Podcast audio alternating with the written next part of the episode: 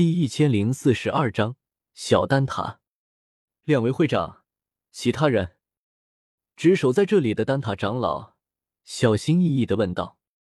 悬空子脸色一沉，叹道：“我们在蛮荒古域遭到了魂殿的埋伏，剩下的人都遇难了。”什么？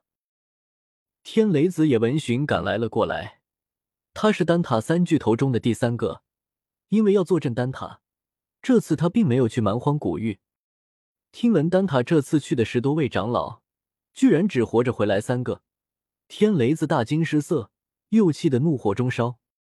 这群魂殿的家伙，竟敢如此残害我丹塔长老，真是找死！可不是嘛！而且魂殿的手段越来越激烈，这次他们都出动了斗圣。玄一叹了口气，所以我和玄空子商量了下。打算带领丹塔加入大爱盟，天雷子，你怎么看？天雷子又被惊到了，带领丹塔加入大爱盟，区区一个大爱盟，还是好几个宗门组建起来的，可实力也就和丹塔差不多，甚至都不如丹塔，也配让他们加入？可是他看玄疑和玄空子的态度，神色平常，两人分明是已经商量好了，哪怕他极力反对也没有用。天雷子目光闪了闪，这种大事可不是我们区区三个巨头能决定的，还需要上禀小丹塔内的诸位老祖，由他们决定。确实没有表明他的态度，不过没有旗帜鲜明的反对就挺好的了。我笑了笑，所以本盟主来了，让我来和那几位斗圣谈吧。天雷子并没有见过我，不知阁下是。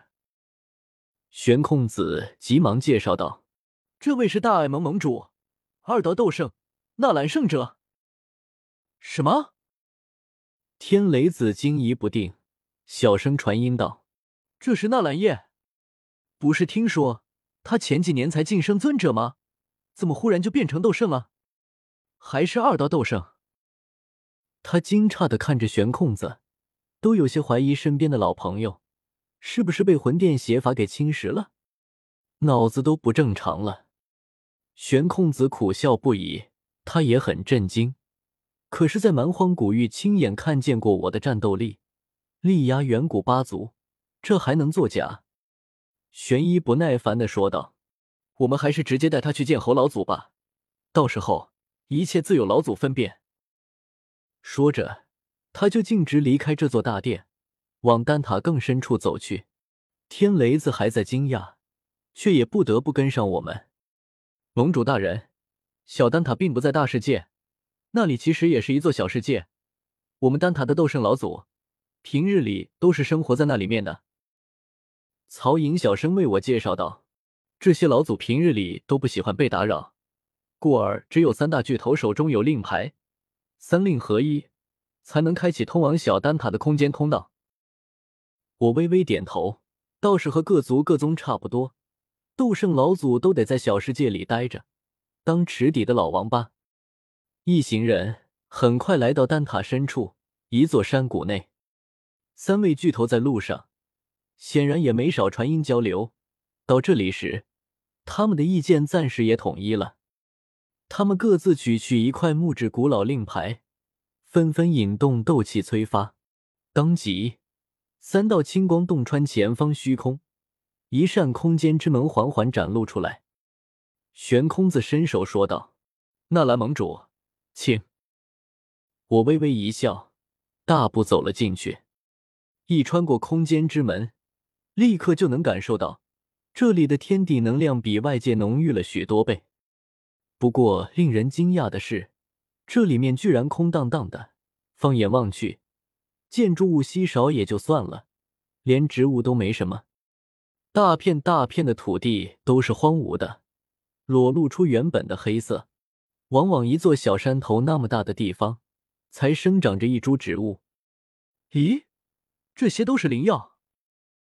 忽然，我发现这些都不是寻常植物，居然全部都是顶级灵药，每隔一段距离就生长有一株。全都是年份品阶极高的存在，有些甚至是斗气大陆上都已经灭绝的品种，真想不到，丹塔居然还有这种底蕴。我赞不绝口，这份底蕴已经能和远古八族比一比了，绝非焚炎谷、星陨阁这等寻常中州势力可比。也难怪丹塔在中州的地位会这么超然。玄一有些得意，我们丹塔万年传承，自然有自己的底蕴。我眼睛眯了起来。是啊，不过丹塔若是再固步自封，这些灵药怕是马上就要扔进魂殿的药鼎里，炼成丹药了。玄一笑容一僵，玄空子急忙上前，再次指引我继续前行。这里连曹颖都没有来过，他也仅仅是听家中长辈说起过，此刻都是好奇的左右张望着。又是飞行片刻，才终于看见远处一座山谷内。搭建着几座茅庐，纳兰盟主，这里就是侯老祖居住的地方了。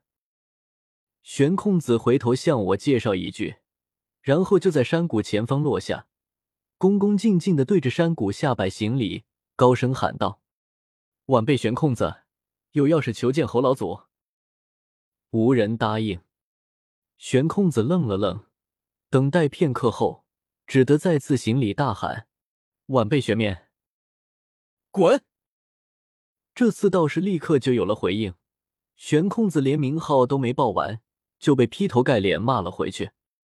赶紧滚！要是打搅了老子炼丹，让老子炼丹失败，看老子回头不弄你们三个瓜娃子！丹塔三巨头，曹颖，我也有点懵了，没想到这丹塔的斗圣是这么个东西，炼丹炼魔愣了。可我哪有太多时间等他？当即便直接出声，不知道道友还需要多久才能炼制完？山谷内又传来那喝骂声，明明声音听着特别苍老，可骂起人来是一点口德都不留。你催什么催？催命啊！你知道老子炼制的是什么丹药吗？你知道老子这一炉药材有多珍惜吗？你知道为了凑齐这一炉药材，老子花费了多少心血吗？再他妈催老子！老子要是炼制失败，那就全怪你，到时候非把你扔药鼎里给炼了。